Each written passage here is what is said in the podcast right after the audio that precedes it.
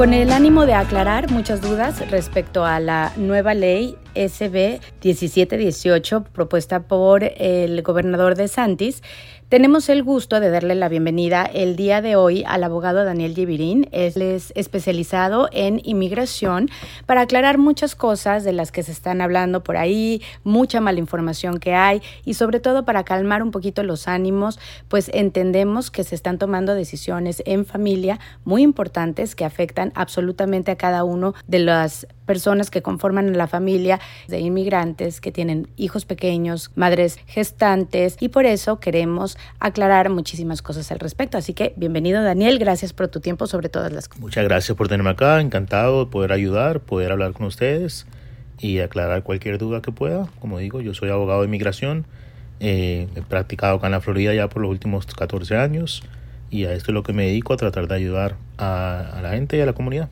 Pues muchísimas gracias. Empecemos entonces por eso. Cuéntanos a grandes rasgos cuáles son los estatutos, si así se puede decir, que conllevan esta ley y por qué la hace tan polémica. Sí, o sea, esta ley ha sido algo que ha puesto muchas noticias. estamos en un tiempo muy político, eh, que va a haber elecciones el próximo año. Entonces, ahorita mismo en la Florida, eh, Ron DeSantis, que es el gobernador republicano de la Florida, trató de pasar leyes y pasó leyes que son consideradas antimigrantes y que en parte es para las elecciones que vienen el próximo año para darse su nombre en una plataforma más grande nacionalmente. Estas leyes verdaderamente son, son cosas de que vamos a ver cómo va, a ser afectados en, los, próximos, en los próximos años, eh, pero verdaderamente ha asustado a las personas en aspectos de cómo afectaría a alguien que quiere ir a un hospital si no tiene documentos. Ha asustado a personas en el sentido de que han oído que quizás si manejan a su mamá que no tiene estatus legal estuvieran haciendo una felonía. Ha asustado a muchas personas en, en, muchas diferentes formas. Entonces la oportunidad de hoy es para tratar de aclarar alguna de esas preguntas y ese miedo que tiene la gente para ver si podemos ayudar un poco. Entonces, empecemos por el principio. Una de las preguntas o de las inquietudes más fuertes que tienen las personas que no tienen un estatus migratorio claro, que se encuentran en muchos procesos, porque además creo que es necesario aclarar que eh, cada uno de los y, tú lo sabrás como abogado, cada uno de los casos es distinto. Muchas personas se pueden encontrar en un proceso de asilo, por ejemplo, muchas otras están iniciando apenas, están muy perdidas, el mismo sistema los enreda mucho y nos gustaría que se aclarara que es importante encontrar la información fidedigna, no de voz en voz, ni preguntarle al vecino, ni al amigo, ¿qué dirías tú al respecto de dónde ir a buscar la información real antes de tomar una decisión que afecte a toda su familia. Sí, yo creo que la Florida es un estado eso de que todo el mundo es abogado de inmigración, tu vecino, tu primo, cualquier amigo. Entonces es muy importante esa pregunta. Es muy importante tratar de ver a un abogado que se especialice en el campo de inmigración. Eh, Catholic Charities, que son caridades católicas, tienen un grupo muy bueno de abogados que se dedican a inmigración, que fueran una buena fuente. Eh, pero sí, es muy importante educarse y eh, tratamos de hacer esto hoy. Hablemos del miedo, porque el al no educarse, la gente tiene mucho miedo y cuando hay tanto miedo, sobre todo a la deportación. Nosotros hicimos una encuesta en la que quisimos saber de una forma anónima, nos respondieron las personas que pertenecen al programa que representamos, en el que vimos que la mayor cantidad de miedos radican en la deportación, en la separación de familias, en el no poder transportar, como decías tú, a familiares. Entonces, si empezamos un poquito a desmenuzar esto y aclarar qué conlleva la ley puntualmente con el transporte y con la deportación y qué cambios hubo a lo que antes había, que puede que no haya ni siquiera un cambio, pero al hacerse tan viral esta nueva ley, pues entonces empieza a haber muchas más preguntas al respecto. Sí, o sea, mira, de cambios de leyes y cosas que verdaderamente va a impactar esta ley del SB 1718, 1718, más que todo es en aspectos de transportación adentro de la Florida, entonces ese es un tema de que asustó a muchas personas, de que si yo estoy manejando a mi mamá que no tiene estatus, por dar el ejemplo otra vez, si estoy comiendo la felonía. Y, y no, es verdaderamente si uno está entrando personas afuera del estado para dentro de la Florida. Eso es lo que, lo que finalmente pasó, en el sentido de que no puedes transportar adentro personas de afuera del estado para la Florida. Eso sí es una felony, eh, que antes no era algo que era un statute, que era una ley en la Florida, eh, y eso es algo que se ha viralizado en las noticias. Al fin del día no sabemos cómo van a enforzar esto en la Florida. Yo no estoy seguro. Eh, yo creo que van a haber muchas demandas sobre muchas partes de esta ley, pero eso es algo que ha agarrado la atención de muchas personas. Otra parte, como hemos dicho, la parte del hospital. Eh, los hospitales sí van a poder preguntar sobre si la persona es ciudadana o no. Esa información sí se va a transportar para el Estado y van a decir, darle esa información al Estado, pero en esa información no incluye nombres de las personas eh, y no es que el hospital te vaya a decir a uno que no puede entrar, que no puede recibir atención médica. Entonces esa parte también es importante porque muchas veces, sea en TikTok, sea en Instagram, sea donde sea, eh, uno oye información al contrario, como si es que, ok, ya no puedes recibir atención médica. La parte donde verdaderamente sí pienso que vaya a afectar más que cualquier otro lado es en el aspecto de trabajo. Eh, ahí sí me preocupa porque van a haber más multas más grandes si uno no participa, si compañías no participan en E-Verify. Entonces ahí sí puede afectar mucho al Estado. Es algo que para mí es un poco ilógico en la Florida, que es un estado que depende tanto de agricultura, que depende tanto de turismo. Pero bueno, eso es como, como está estructurado. Compañías de más de 25 empleados van a tener que participar y si no tienen una multa muy grande y ahí sí yo pienso que vaya a afectar. Y la otra parte que también es en las identificaciones, en los licenses. Volviendo un poquito más al tema de E-Verify, ¿qué quiere decir exactamente el E-Verify? ¿A qué está obligado y cómo a esa familia, pensando en esa familia inmigrante que está buscando trabajo, le afecta? En este caso, por lo que oigo que estás diciendo, le afecta mucho más a quien emplea o estoy equivocada. Pues sí, en el sentido de que la, compañía tiene que participar y si no participa, entonces tiene multas. Ahora, el que participa también depende si no tiene papeles y usa documentos fraudulentos, entonces ahí también pueden estar en problemas, pero eso también antes iban a estar en problemas también porque no se puede usar documentos fraudulentos. Entonces entendemos que el e-verify es algo que no es nuevo, que se ha hecho más conocido a través de esta polémica ley, pero es algo que ya existía y que debían de respetar empresas? Es algo que no es nuevo, es algo que está expandido y que quizás antes era, no me acuerdo el número de, de trabajadores, pero era para compañías más grandes y ahora cualquier compañía de más de 25 empleados tiene que usarlo. Entonces una expansión. Ok, ahora quisiera hablar un poquito más acerca del tema del hospital. Las personas que tienen Medicaid van a seguir siendo atendidas, sin embargo, van a tener una pregunta adicional que no existía antes en el formulario, que tenían que llenar cuando llegaban en cualquier momento a pedir una cita, a solicitar el servicio. ¿Dónde está exactamente el cambio en esta ley? El cambio en el sentido de hacer la pregunta de la ciudadanía. Eh, de que hará algo que no se hacía anteriormente. Entonces, al preguntar que si uno es ciudadano o no, pues mucha gente le da miedo de contestar ahí si no tiene documentos, si no tiene estatus. Entonces ahí verdaderamente más es el, el, cambio, pero de atención médica verdaderamente no debe haber ningún cambio. Los hospitales no van a parar de atender a las personas basado en que contestan en esa pregunta.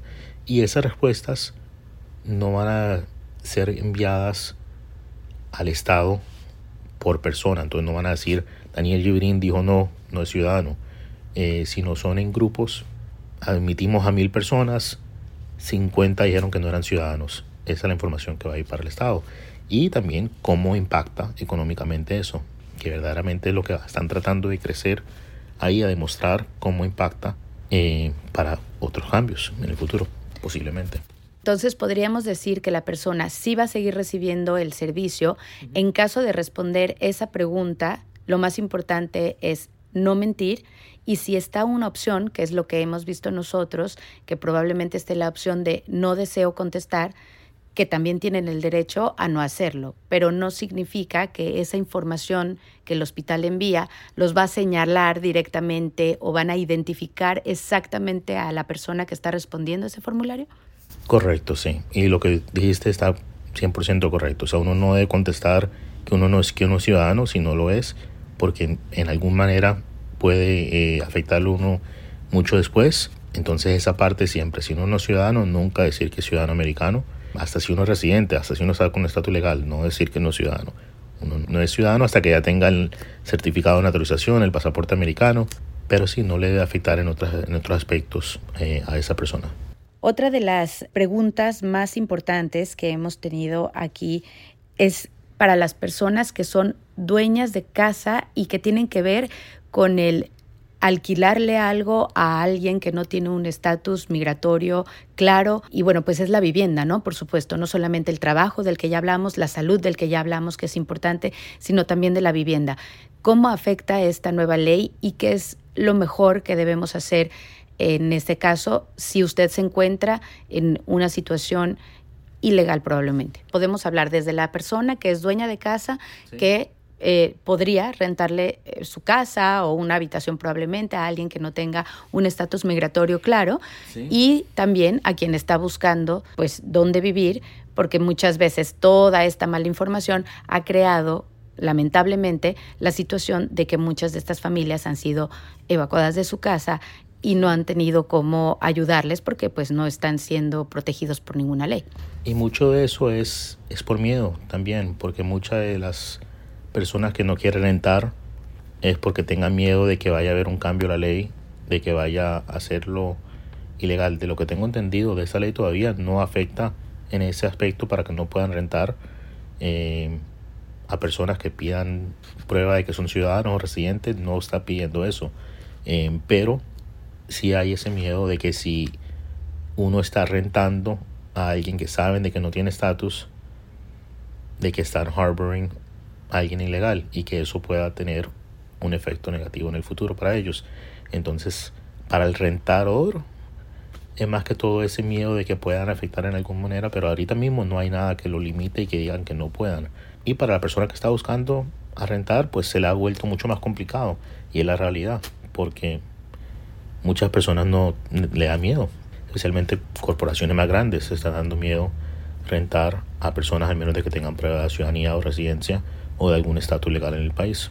Es algo que es súper, súper gris y que todavía verdaderamente no hay una resolución clara de cómo va a finalizar todo esto para, para renters. En tu experiencia, a lo largo de todos estos años eh, que ha vivido diferentes cambios de presidencia, muchas eh, situaciones que se han dado justamente por ser politizadas, por estar en unos momentos políticos en el que hay muchos cambios.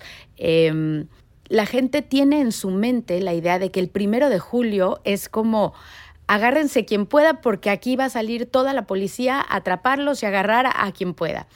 No es la primera vez que empieza un movimiento fuerte en contra de la migración y en ese orden de ideas, ¿cuál sería como ese consejo a decir, el primero de julio no es que sea el, el acabose?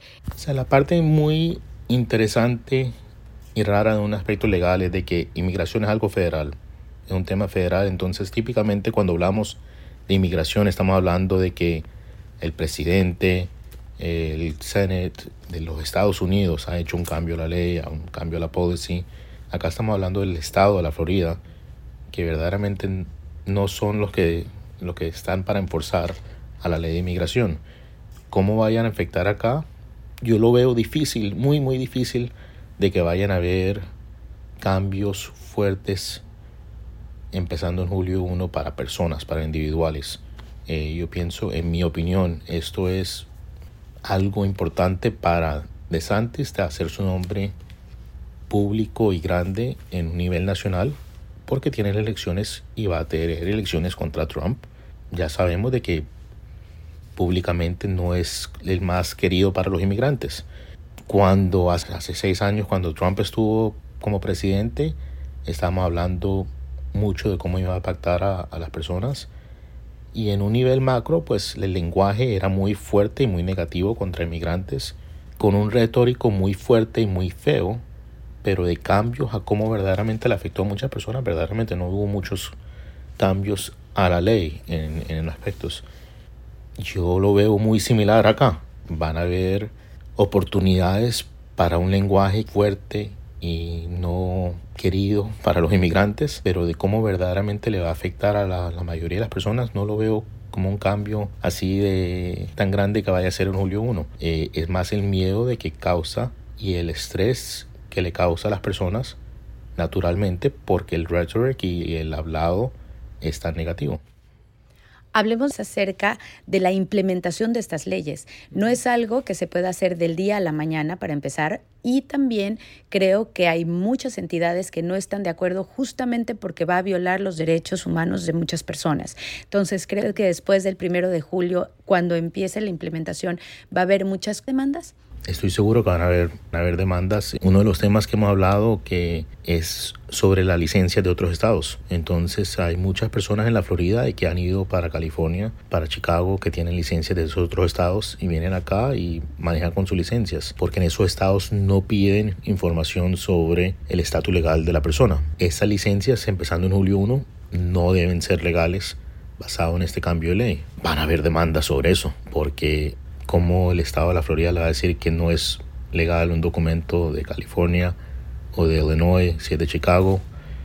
Hay problemas ahí entre los estados eh, que van a ser preguntas constitucionales que van a amparar por un cierto tiempo eh, o va a resultar en que va a haber algún tipo de cambio a la manera como está estructurada la ley. El tema de quién es ilegal en el aspecto de, de, cuando alguien está manejando a alguien o trayendo a alguien afuera del Estado. Es súper gris, otra vez no muy claro cómo estructuraron esta ley de verdaderamente qué están mencionando para la persona ilegal. Están hablando de alguien que entró por la frontera, están hablando de alguien que entró con visa y se quedó más tiempo, están hablando de alguien de que estaba legal pero se le acaba de caer la, la I-94. No, no, está, no está claro. Entonces van a haber demandas ahí. Entonces estoy seguro de que van a haber muchas de esas partes de que van a, ser paradas por un tiempo, mientras que el sistema legal empieza a, limpiar y a aclarar verdaderamente qué era y qué es lo que debe ser enforzado. Entonces, julio 1, sí, es el día que el primer día que verdaderamente pueden enforzar. Ahora, qué tanto vaya a ser, qué tan rápido van a haber demandas en contra, todo eso depende de cómo actúan en el Estado y vamos a ver. ¿Cuál sería como el consejo que le podría dar a las personas que están pensando en hacer un cambio de estado que conlleva no solamente dinero, sino conlleva muchísimas otras cosas para la familia en general, que es el trasladarse, entendiendo que hay que meter a una familia de cinco o seis personas en un carro que tal vez ni siquiera caben, por ejemplo. O sea, como que son cosas muy pequeñas en las que sí vale la pena reparar y no correr porque viene esta ley el primero de julio. ¿Habría algún consejo que quisiera como decir y dejar muy claro para quienes están pensando esto como una opción? Sí, o sea, primero que todo, si no han hablado con un abogado de inmigración anteriormente, deben tratar de hacerlo para ver si hay alguna ventanita, alguna manera de poder legalizar su estatus que no hayan previsto. Eh, eso es lo más importante, eh, tener una consulta buena en detalle con un abogado de inmigración. Eh, afuera de eso, o sea, es difícil para alguien decirle que no se mude o que se mude y es difícil verdaderamente de ponerse a uno en los pies de alguien que no está. Entonces yo no, no le puedo decir a alguien que no se vaya, pero al mismo tiempo, si yo pienso que si yo estuviera en esa situación, yo trataría de ver qué cambios verdaderamente van a pasar inicialmente, porque como hablamos hace un poquito, no significa que julio 1 va a ser ya el show, ya, todo el mundo van a estar buscando. Así no es. Así no son las cosas. Entonces, ¿cómo va a afectar? Yo pienso que es algo que se puede ver con un poquito más, más de calma. No, vayan, no, no tener ese miedo de que le vayan a estar buscando a uno empezando julio 1. Ver verdaderamente cómo van a hacer los enforcements, ver qué tipo de cambio verdaderamente van a ver en ese estado. Porque yo pienso que, digamos, en Miami-Dade, en Broward, en Palm Beach, le va a afectar a los employers que quizás antes no tenían que hacer de verify, pero afuera de eso no sé qué tanto más va a haber de cambios. Podríamos decir que es importante entonces que esperen un poco antes de tomar decisiones radicales y si están pensando que tiene un costo el encontrar esta información, pudiéramos repetir los lugares en donde pueden encontrar asesoramientos fidedignos sin que les cueste probablemente. Creo que hay muchas entidades que trabajan y que pueden ayudarles con abogados como en este caso, tú nos estás ayudando a nosotros.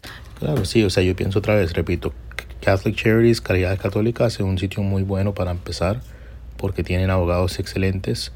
Eh, hay varias diferentes organizaciones como Broward Legal Aid que también ayuda, pero Catholic Legal, Catholic Charities, probablemente Caridad Católica fuera el lugar primero a donde yo empezaría, eh, especialmente si uno está bajo recursos, porque ellos ayudan mucho Vamos a hablar un poquito acerca de la identificación. Tenemos nosotros una información que nos dice que algunos municipios van a continuar dando este servicio y mucha gente también tiene muchas dudas si es mejor cargar su pasaporte, si es mejor cargar una copia, si es legal tener una copia, por ejemplo.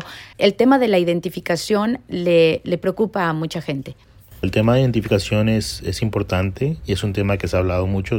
acabamos de hablar un poquito de licencias de otros estados, eh, de identificaciones del estado de la Florida. Han dicho de que no van a dar plata del estado de la Florida para IDs, sea de los condados o otros lados, pero hay oportunidades adentro del condado de recibir un ID de todas maneras, eh, mientras que tanto que no vayan a usar el dinero del estado. Entonces en Broward County van a continuar dando IDs, pueda que en otras ciudades también hagan lo mismo. Y eso otra vez vuelve a resaltar y demostrar del enforcement y cómo verdaderamente vaya a impactar a las comunidades. Entonces, cómo vaya a impactar en Broward, cómo vaya a impactar en Palm Beach, cómo vaya a impactar en Miami-Dade. Porque si, estás, si tienes el condado mismo diciendo, no, o sea, bueno, no importa qué, qué ley, ok, no vamos a recibir el dinero del Estado, pero vamos a continuar dando IDs, eso muestra a dónde están pensando en el condado. Eh, y muestra de que ellos no tienen la idea de tratar de, de ser anti-inmigrante. No van a romper ninguna ley, si no van a aceptar ningún plata del Estado, pero van a continuar haciendo lo que ellos están haciendo con el dinero del condado. Es decir, van a seguir proporcionando este servicio con fondos privados. Exactamente. Bueno, y lo otro que también eh, creemos importante resaltar es el plan de acción que las familias deberían tener en caso de que efectivamente algo suceda, porque su estatus no es eh, legal, pues porque puede haber una deportación, porque esto, como decíamos al principio, depende mucho del caso de cada una de las personas. Pero si usted, por ejemplo, que está oyendo este audio, tiene una orden de deportación, es importante tener pues un plan de acción y sobre todo si ha empezado a tener bienes en este país como una casa, como una empresa probablemente, hablemos un restaurante, una tienda, algo que ya tenga en este país. ¿Es importante ese plan de acción? Sí, claro, o sea, nada más porque hay un cambio de la ley no significa que vaya a haber cambios extremos empezando en julio 1, pero de todas maneras, ayer, si uno tiene una orden de deportación, debe tener algún tipo de plan de acción de qué va a pasar. No importa qué cambios hayan habido a, la ley. Es importante porque en cualquier momento, si uno tiene un problema legal, eh, si alguien lo arrestan por un DUI, lo van a, y no tiene estatus legal, lo van a detener. Entonces uno tiene que tener planeado qué va a pasar con su familia. Eh, si hay un accidente y uno no tiene licencia y uno tiene una orden de deportación, lo pueden tener problemas. Eso no, no es algo que, que haya cambiado. Eso es lo que hemos vivido en estos últimos años. Es importante tener un plan de acción, qué se va a hacer con los niños, qué se va a hacer con las cuentas de banco, eh, si es necesario ponerle un poder de, de, cuidar a los niños a alguien que uno eh, quiera que esté encargado, estar seguro que, que, tengan documentos apropiados, que tengan los pasaportes vigentes y activos. Es importante tener esas conversaciones con un abogado de inmigración, con un abogado de familia, eh, para ver qué se necesita hacer para cuidarse eh, en todos los temas, sea familiares, sea de negocios, sea de cuentas personales, sea de, con su casa. Entonces sí, eso, eso son cosas de que se deben empezar ahora porque es mucho más fácil de hacer decisiones inteligentes y adecuadas para su familia cuando uno está con tiempo, con tranquilidad y no cuando uno está corriendo porque está en problemas. Y bueno, pues ya para concluir, por supuesto que le agradecemos todo su tiempo, la información que nos acaba de brindar, que creemos que es sumamente valiosa, y también para resaltar que la información es importante, que no tengan miedo, que es importante que se dirijan a entidades que quieren el bien de la persona, que no quieren aprovecharse de tal vez esa ignorancia, de familias que están pasando por momentos muy difíciles y todo tiene que ver con los lugares en donde ustedes se sienten cómodos, en donde confían de las personas con las que están hablando y con las que se están identificando. ¿Algo más que quisiera resaltar? No, yo creo que lo que mencionaste es muy bueno. Eh, lo que hemos hablado desde el principio eh, de este estado de la Florida, todo el mundo se cree abogado de inmigración, sea un primo, sea un vecino, sea lo que sea. Es importante hablar con un abogado de inmigración para verdaderamente saber bien qué se puede hacer, cómo es su estatus inmigratorio, qué riesgos tiene, porque cada caso es muy diferente. Eh, si hay algún tipo de ayuda nueva, si hay algún tipo de ayuda que pueda legalizarse la persona y también ser uno inteligente y, pensar, ok, estoy yendo a alguien que sea verdaderamente un abogado, estoy yendo a alguien que es un notario, que no tiene verdaderamente un degree de, derecho, voy a pagarle a alguien mucho menos porque no tiene la educación, o sea, tener cuidado, tener cuidado porque especialmente en estos momentos de que hay susto, es cuando las personas toman a ventaja de los inmigrantes son los momentos cuando hay mucho fraude de aplicaciones de asilo. Eh, son los momentos cuando hay lamentablemente muchos problemas. Y en la Florida hay abogados de inmigraciones muy, muy, muy buenos. Pero también hay muchas cosas raras que pasan de que yo no quiero que nadie que no esté viendo sea víctima de eso. Entonces, si uno va para una oficina y le están diciendo yo te puedo hacer ciudadano mañana, págame 20 mil dólares, piénsalo. quizás opinen, vayan para otra segunda opinión, porque si suena demasiado bueno, probablemente no es real, no es verdadero. Entonces esa parte, tener cuidado. Y bueno, pues así concluimos agradeciendo nuevamente al abogado Daniel Givirín de Migración el día de hoy por acompañarnos y por habernos aclarado muchísimas dudas al respecto de esta nueva polémica ley. También los queremos invitar a que se dirijan a la página en Instagram Info Florida Ley, en donde encontrarán información fidedigna, en donde encontrarán lugares a donde podrán dirigirse para aclarar sus dudas y para tomar, sobre todo, decisiones buenas para su familia.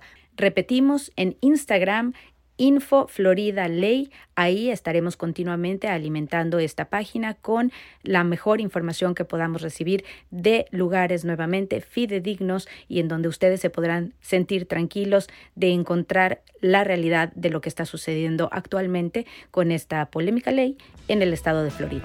Con muchísimo gusto.